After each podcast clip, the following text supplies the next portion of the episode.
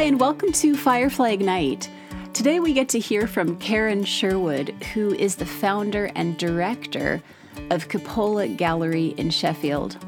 Cupola remains one of the most respected contemporary galleries in the north of England. Incidentally, this interview took place a few months ago inside the upper hall of the gallery, but due to some unforeseen events this year, it's just being published. However, since that interview took place, Cupola has celebrated its 30th anniversary. So I hope that you enjoy listening to Karen share the story behind it all. I'm, ve- I'm very lucky in some ways because, um, unlike many people from the age of about 15, I'd decided I wanted to open an art gallery you know, I, I my friend uh, Jenny and myself designed uh, while we were at school um, a very progressive art centre. Um, that had obviously my contemporary gallery in. She wanted to open a bistro. She also wanted to open a Japanese um, food place, which uh, didn't exist. We had independent fashion retail. We had um, uh, music recording. We were we were ahead of the curve. Wow. You know, we had a full on um, um, kind of art center vision. And uh, it was it was hilarious actually because we built into ours a uh, a stress relief room, which I think is a massive oversight for all the art centres that uh, currently exist, which um, basically was um, designed to be like a, um, a padded cell, except for it had noisy walls. So the idea is you could go in, scream the place down, uh, throw, smash things, and bash the walls, making loads of noise, but not hurting either yourself or anybody else.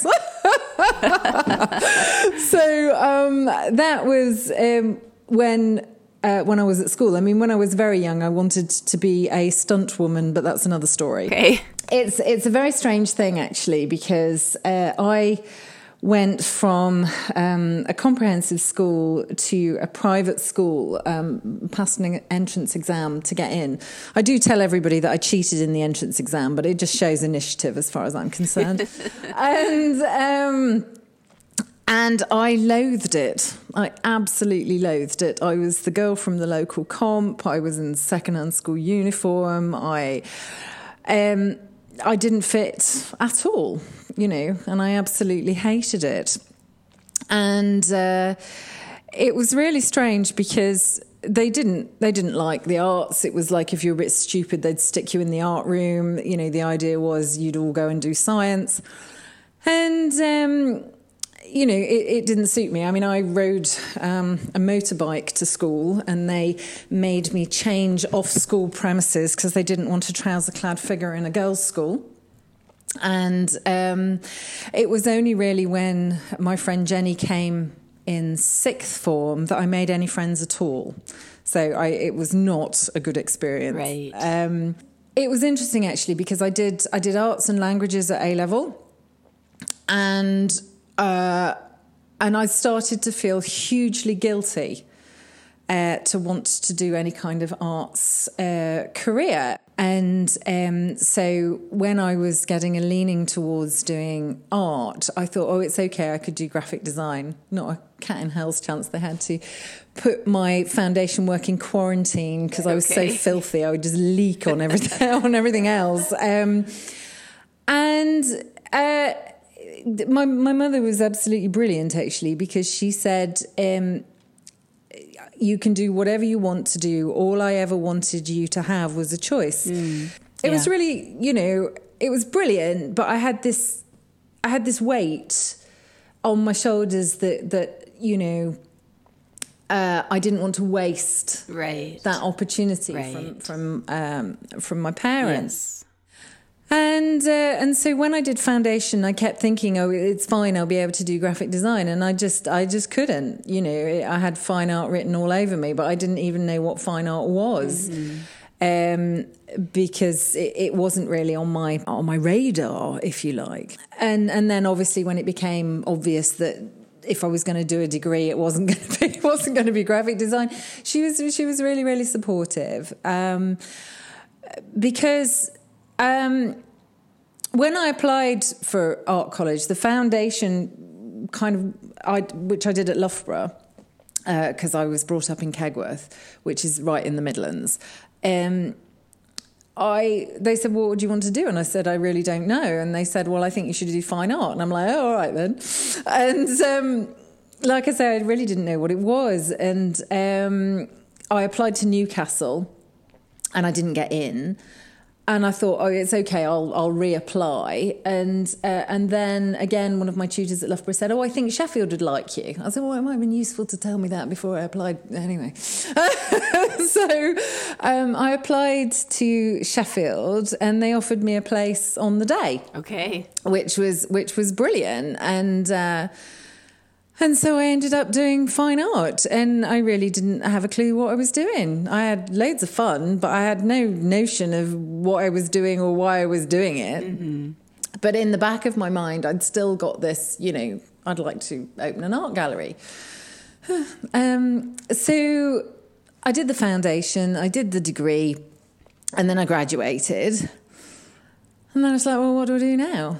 I have no idea. Mm-hmm. Um, so I had this idea of wanting to open an art gallery, and I tried to get some help and advice. You're kidding me. I mean, what's so shameful is like I've run the gallery 30 years this year.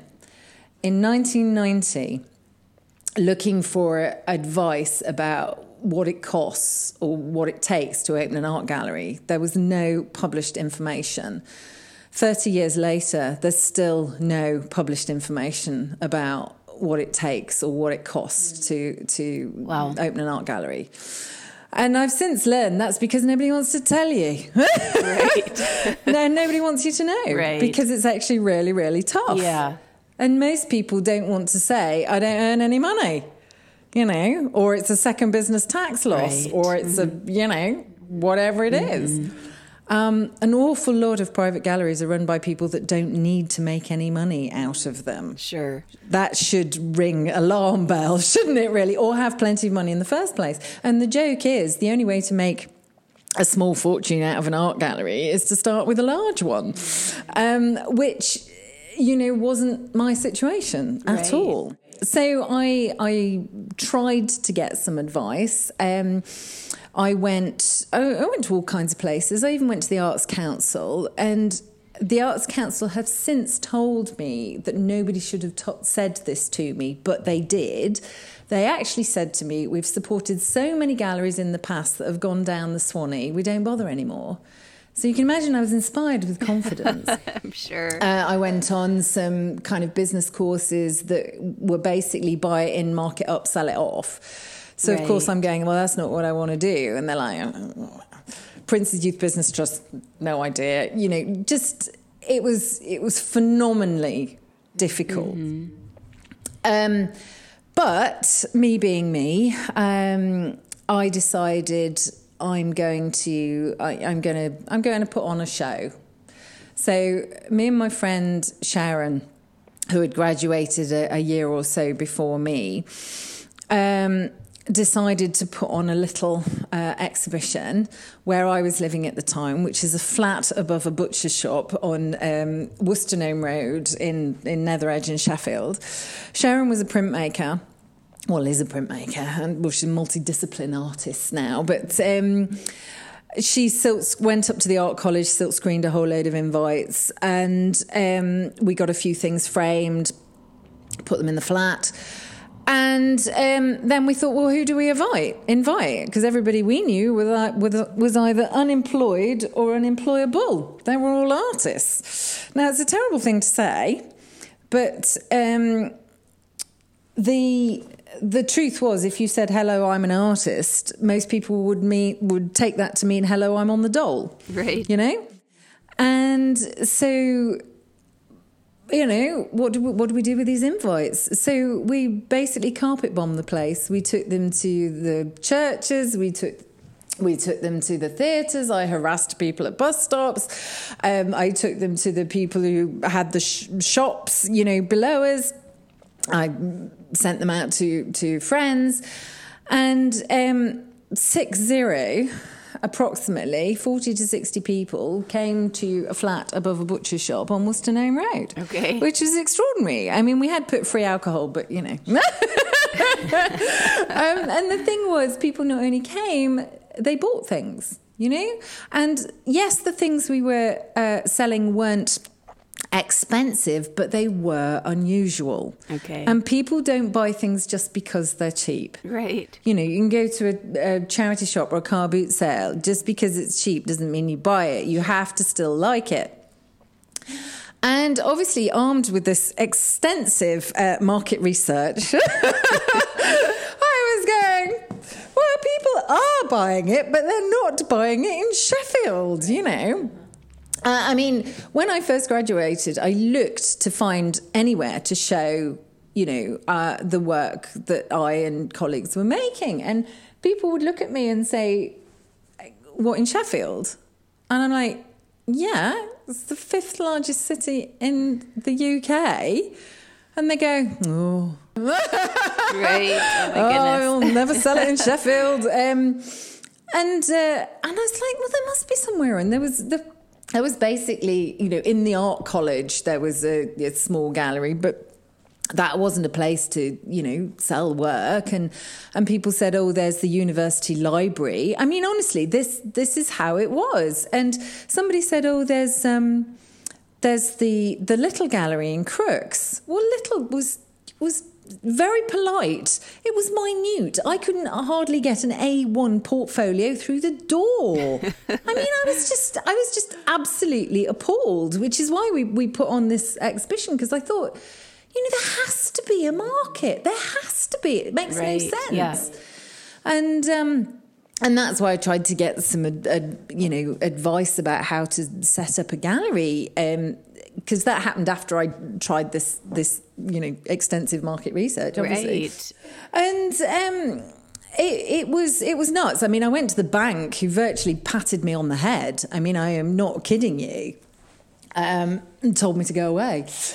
Um, Wow. but so so I was like, well, I, I can't do it. You know, I can't borrow money. I haven't got a clue how much it would cost. I, you know, it's not this business model. There isn't a business model out there I can copy, so I couldn't do it. Right. So yeah. I just thought, well, I can't do it. So I was waitressing at the time. I adver- advertised myself as a freelance um, artist and I drew a few dogs and babies, and there's plenty of artists out there who know exactly what I'm talking about. Um, and, and then um, this uh, weird situation happened. Um, this guy got in touch with me um, about doing some freelance artwork. And the guy got in touch with me was a guy who ran a picture framers, which is where we are now. Okay. Okay. And he said, uh, I'm looking for somebody to paint tabletops in a faux naive African style to export to America. and I'm like, um, Just your style, not right? no, uh, no, definitely not. And um, but anyway, we ended up having a conversation, um, and he ran a picture framers. And he was running it down to either sell it or leave it because he was um, emigrating to Alaska. Honestly, you can't make this stuff up. It's entirely, entirely true. Like, oh, okay. And and um, and I didn't think any any more about it really. And then about I don't know weeks later, it could have been months later. I mean, after thirty years, my memory is all over the place really. But um, completely out of the blue, um, I received a letter through my landed on my doormat, opened it up, and in it was a cheque for fifteen thousand pounds Oh my goodness. what on earth is this?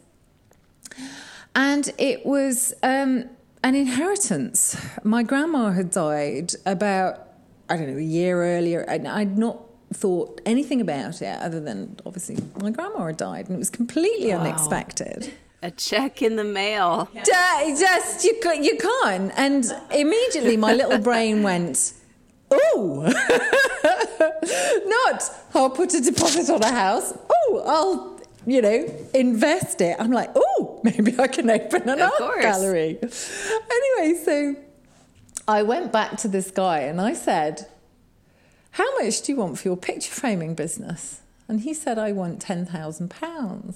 I went, Oh. The landlord, the next door property to the picture framers was empty. And the landlord said, Well, if you take next door, I'll give you a deal on the rent. Now, I paid off my debts, my partner's debts. I ran off to Scotland to get married. I had £6,000 left. And I said, if I give you £6,000, can I pay off the last four within the first year of running the business? Um, and uh, the landlord said, yeah, all right then. So I then gave him a deposit, ran off to Scotland to get married, came back, um, painted the place, uh, the next door white, learnt how to picture frame in a fortnight, and opened a gallery. Unbelievable. It was absolutely Unbelievable. insane. it was just bonkers. And my husband said if I knew you were going to open an art gallery, I never would have married you. Wow. But and and for me, you know, I never had that money, so I never had any money to lose. Sure. Do you know what I mean? It was it was like a lack of fear. I always say I opened an, art gallery when I was too stupid to know any better. um, because yeah, it was it was completely. There's an opportunity. If I'm ever going to do it, I do it now. Right, right. And like I said, I, I just had the desire, and that was it. And um, but I have to say, I was hugely disappointed by the response to me doing this. Because me being me, thinking, um, well, Sheffield hasn't got an art gallery, they will be all over it like a rash. Nah. And I said, oh, I'm going to an art gallery. Um, if you're interested in submitting work, um, you know, this day, drop it off, whatever. So th- there's a, a studio with, I don't know, however many, 30 plus. There might have been 60 plus. I really don't know how many people were in the, were in the old um, Yorkshire Art Space building.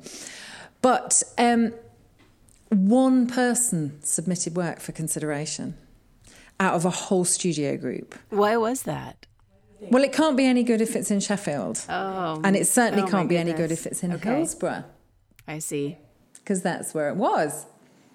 And I was like, this is bizarre, you know? Um, but because I was a recent graduate, an artist newsletter um, was around at the time. I advertised, and we got a you know we got a show together and and um, opened it. And to to start with, because I was. Um, kind of cautious, if you like. I had traditional work in one side and more contemporary work, which is what I wanted to show in the other side. So, kind of traditional work in where we were picture framing, not to scare people, and um, and contemporary work in the gallery space because it was basically just two, the two downstairs rooms. So the picture framing and the empty room next door um, turned into a gallery with a, just a, a corridor walk through um, to get there, and um, it was it was a bit of a shock, really, um, that you know obviously I did a press release and stuff, and the um, the response was it'll never work. We'll give you six months, you know. And and I was like, but why? And people said, you know, um, oh, it'll it'll it'll never work in Hillsborough, and I've. I have since learned that you know Sheffield is described as the largest village in England for a good reason because people don't move. I am four miles from the city centre, and you'd think I was on the other side of the planet. Uh, Hillsborough um, is was traditionally known as the kind of white working class district of, of the city. You know, it certainly wasn't the posh side of the city. And as you know, most galleries tend to be in the posh side of the city, Sure. and that's not what I was. Sure. And so uh, people said, oh, it'll never work in, in Hillsborough rather than Sheffield. But, you know, the, the truth is I still get people, even now, ringing me up saying, oh, oh I've heard of you, but I've never been because you're a bit far. And I say, oh, where are you ringing from? Thinking they, they're going to tell me Hampshire. Right. And they say Nether Edge. No. Oh, yes, Oh they do. Oh my goodness. And, and, and I'm like, because at one point I had a Canadian woman who worked for me who could not get her head around this at all because she'd go, I fly 200 miles at the weekend to see my friends. You know, I, I, I don't get this. But anyway, I said after the, the press release, well, well, why? You know, and they, they said, oh, well, you know, um, uh, Sheffield's more interested in antiques. I'm like, well, whatever.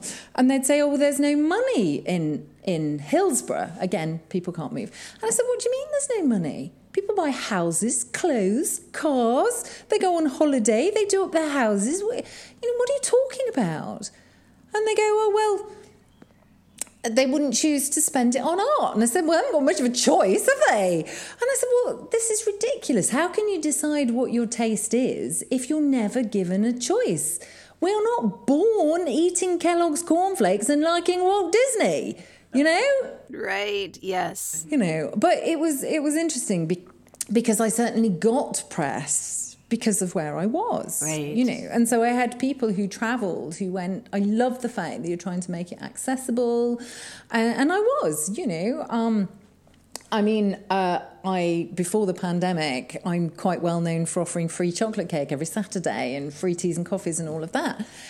But it's extraordinary how um, entrenched people's views are about um, galleries. I mean, I've had so many people terrified of coming in. I mean, when I opened the gallery, it was sandwiched between a betting shop and a laundrette, round the corner from the Sheffield Wednesday football ground. I mean, how is that intimidating? But it still was. I mean, I once had a guy stood outside of the window for a good 10, 15 minutes, which is a long time to stand outside the window. And eventually he knocked on the window and opened the door very slightly. And he said, Do you mind if I come in? I said, No, I thought you'd stuck. You know, I said, Anyway, I, you know, welcomed him in. And we had a chat. And, and I said, Do you mind me asking why you, did, you didn't come in for so long? And he said, Well, I thought you might ask me to go away because I might not be the type of person you want in your art gallery. Interesting. And I hate that. Right, I yeah. absolutely hate that. Yeah. I mean, I've had extraordinary experiences um, like that. Yeah, I have customers that would never, ever have been my customers had I been on the other side of town. And I have people that come from all over the place now uh, to the gallery. I've had people um, move house who've put notes in through my door saying, You made this area for us, you know. I've, I, it's been an extraordinary journey. I mean, a couple of people have asked me to write a book. And I started writing because the truth is, all human life has passed through the gallery. Um, and I realized I'd have to publish it like Mark Twain 100 years after I've died. because there is no way I could tell some of the stories that, you know, have happened here. It's just not possible. um, I mean, it's it's extraordinary. What you, what you don't realize is um, this room that you're in now uh, we, was my front room. Okay. I couldn't afford to expand the gallery any other way, so I moved in. And I only moved out when I was nine months pregnant, and I bought a house so I could walk to work. So I still live round the corner. Right. Okay. Um, the only, well, I won't say the only reason I'm still here, but one of the main reasons I'm still here, despite the trauma of the trams and floods and now a plague. I mean, we've had just about everything. No fire, thank the Lord. Um, yeah, I'm touching everything here. um, but I'd been open about three months, and a guy walks in the gallery who I don't know, who walks past me straight into the gallery and spends a good 15 minutes looking at a particular piece of artwork. Again, very extraordinary. Anyway, he comes back into where I was picture framing because I did all the picture framing, anything. It's just so many stories. Um, and he comes right up to me, far too close to my face, right into my personal space, looks at me and says, You don't know who I am. He said, And uh, I don't know you. he said, But you've opened an art gallery in my old backyard, and I like it. So I'm going to help you. Mind you, you better learn to do as you're told. I beg your pardon. Turns on his heels, walks out. Who on earth was that? Anyway, this guy starts coming in regularly. He's only ex marketing director of London Weekend Television. He's only been a senior marketing, marketing executive for Nestle. He's only, I mean, uh, okay. an amazing guy. He was called um, David Butterfield. He died very young, which is hugely tragic. Um, and I didn't know he was ill, but he gave me three months of his time for nothing. And he he made me understand marketing. He made me understand the game. He talked to me about sexism. He t- he was extraordinary. He was like a mentor you couldn't ask for, you know. Um, and he was quite challenging. He was difficult, but he was extraordinary. And I think about it quite often that I realize now he was poking me to decide whether or not I was worth his time. Right. You know? And I know uh, now, you know, he would he was charging six hundred pounds a day for his time back then, thirty years ago, and he gave me three and a half months, you know, for nothing. And um, and so he would teach me all the stuff. He does. He gave me my. He designed my logo. He taught me. Um, uh, but he helped me uh, cu- uh, curate my first exhibition program, all kinds of stuff he taught me, you know. And um, then he would disappear. He would disappear. And then three months later, he'd turn up and go, Show me what you've done. And I felt like I was at school. And I'd go, Oh, I've Right, done this, I've done that, and I've done the other. And he'd go, Good girl. And he'd turn on his heels and he'd walk off.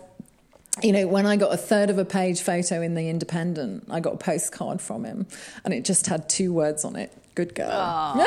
How extraordinary. And he was it was amazing. And um, you know, he said, I'm not gonna tell you what to do because it's your gallery, it's not my gallery.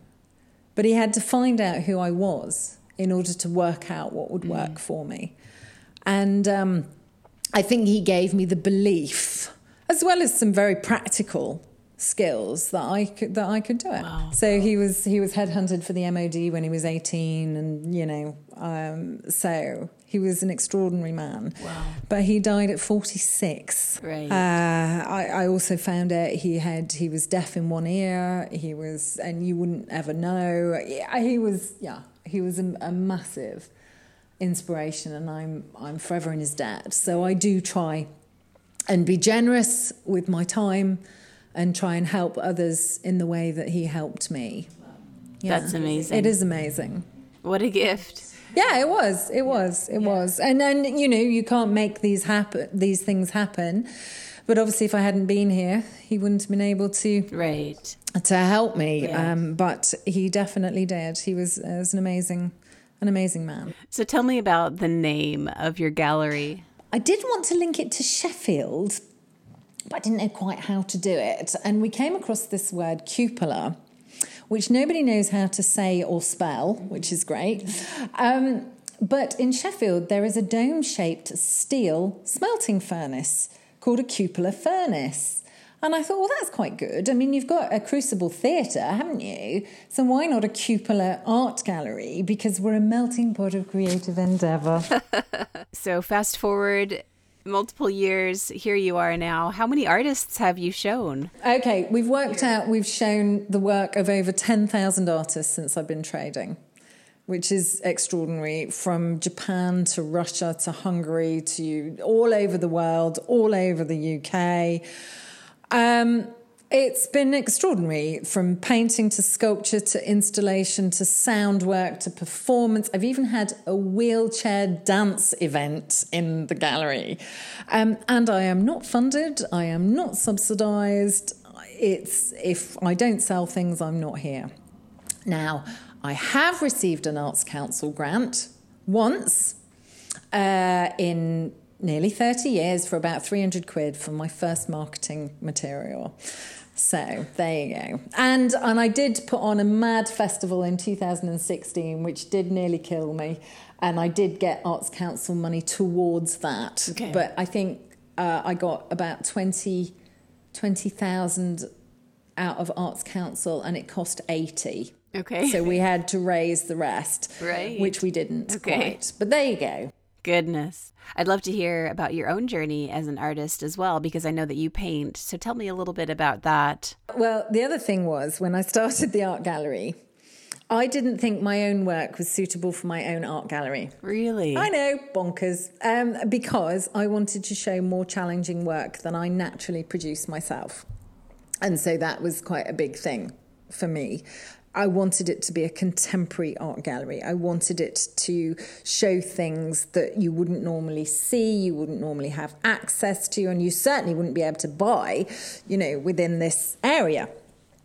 And uh, and people still don't think some of the things that we show are available in Sheffield. And I know this because uh, I once had a, a, an artist in London saying, Can you send this artwork that only you have to a client for me? And I said, Yes, sure. And I found out the client was in S11, which is about 15 minutes away. but of course, they didn't look in Sheffield because they didn't expect it to be here. You know, so that that still happens. But so my own artwork, I did intermittently, as you can imagine. It was very, very tricky doing any of my own artwork really when running the gallery. And then when I had my boys, it virtually went out the window completely. So I only really started painting um, properly again. I had a break of probably over 12 years um, okay. in about 2014 when I kind of had a full on, you know, midlife crisis, breakdown, all of that. You know, you might as well do it all. And one of my customers, um, bless them, said, You need a holiday and lent me their caravan on the northeast coast in Seahouses. And I went up there and I just went, This is fabulous. I want to paint it. I didn't have my art materials with me, did I? So I said uh, to my lovely uh, customer, um, Can I borrow it again? And she said yes. And I went up for 10 days. I did 22 sketches while I was there, and I've not stopped since. So that's been amazing. And so I've started painting again, and I've now, this, well, last December will be two years anniversary of having a studio again because I've not had a studio for, you know, 28 years. Okay. And so that has been amazing. Taking a studio was a big leap again, and that's made such, such a difference. It is amazing. And what are the things that inspire you when you paint? Well, as as my experience in the northeast coast will tell you, that the landscape is is has always been my inspiration, and when I started, you know, obviously they were of places. Um, because I was, I, I paint on, I draw on site, uh, pastels in particular, and then I paint in my studio. And it's moved from being kind of topographical and, if you like, impression impressionist, through to quite expressionist and far more personal. And so now the paintings are more about me uh, than they are about um, a specific place, which is why uh, my solo show um, at the gallery soon, um, June, July this year actually, is going to be called Of No Places in Particular. Because it's interesting, um, my work has gone through completely abstract, very topographical, abstract, through to very clearly landscape again now, but of no places in particular. And and that's quite interesting because sometimes I paint and I'm like, that reminds me of somewhere, but I don't know where. Right. And so I'm using a lot of information that I've gathered from drawing on site and being to places and specifically to do with light and and channeling what I'm thinking about, my emotional state, my my anxieties, my all, all of that into these these images. I mean, interestingly, there's a painting we can see here actually um, that's got what I call black pool on it. And these dark wells started appearing in paintings as soon as we voted for Brexit. and I just thought this is really interesting because I'm not directly thinking about things, but obviously I'm thinking there's a there's a hole, there's a well of something murky that we don't know that just appeared in the work, you know, and that's always been there, you know, that I I, I paint these things and then I look at them and go, ooh, what is that about? And so so that's kind of how it works really. That I love um, I love the beauty, the fragility, the power um, of nature and the fact that, you know, really compared to this planet, we are we are nothing, you know, and and I think nature inspires a humility in in me. I specifically, you know, you watch a seed grow and you just go. That's amazing. You know, that's a miracle. That's a total miracle. Mm-hmm a caterpillar becomes fully liquid before it turns into a butterfly. How extraordinary is that, you know? And so I'm interested in this this vastness really of of nature and this the evocative power of it and how for so many people during lockdown it's been an absolute you know, excuse the phrase, but a godsend, you know, something outside of ourselves that can you know, um, give us pleasure and and hope, I suppose. Mm. Um, so so that that's really where it is, and I don't know how it's going to develop.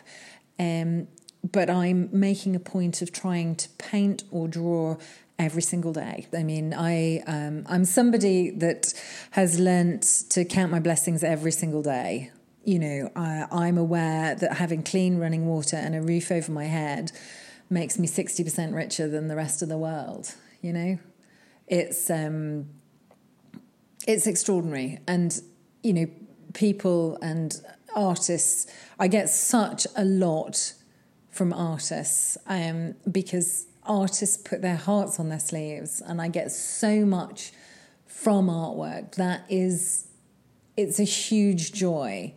Um, I, I recorded a very short video during the first lockdown, which basically said, you know, I'm sat in my gallery and I'm looking at this stuff, and I don't particularly like being inside buildings.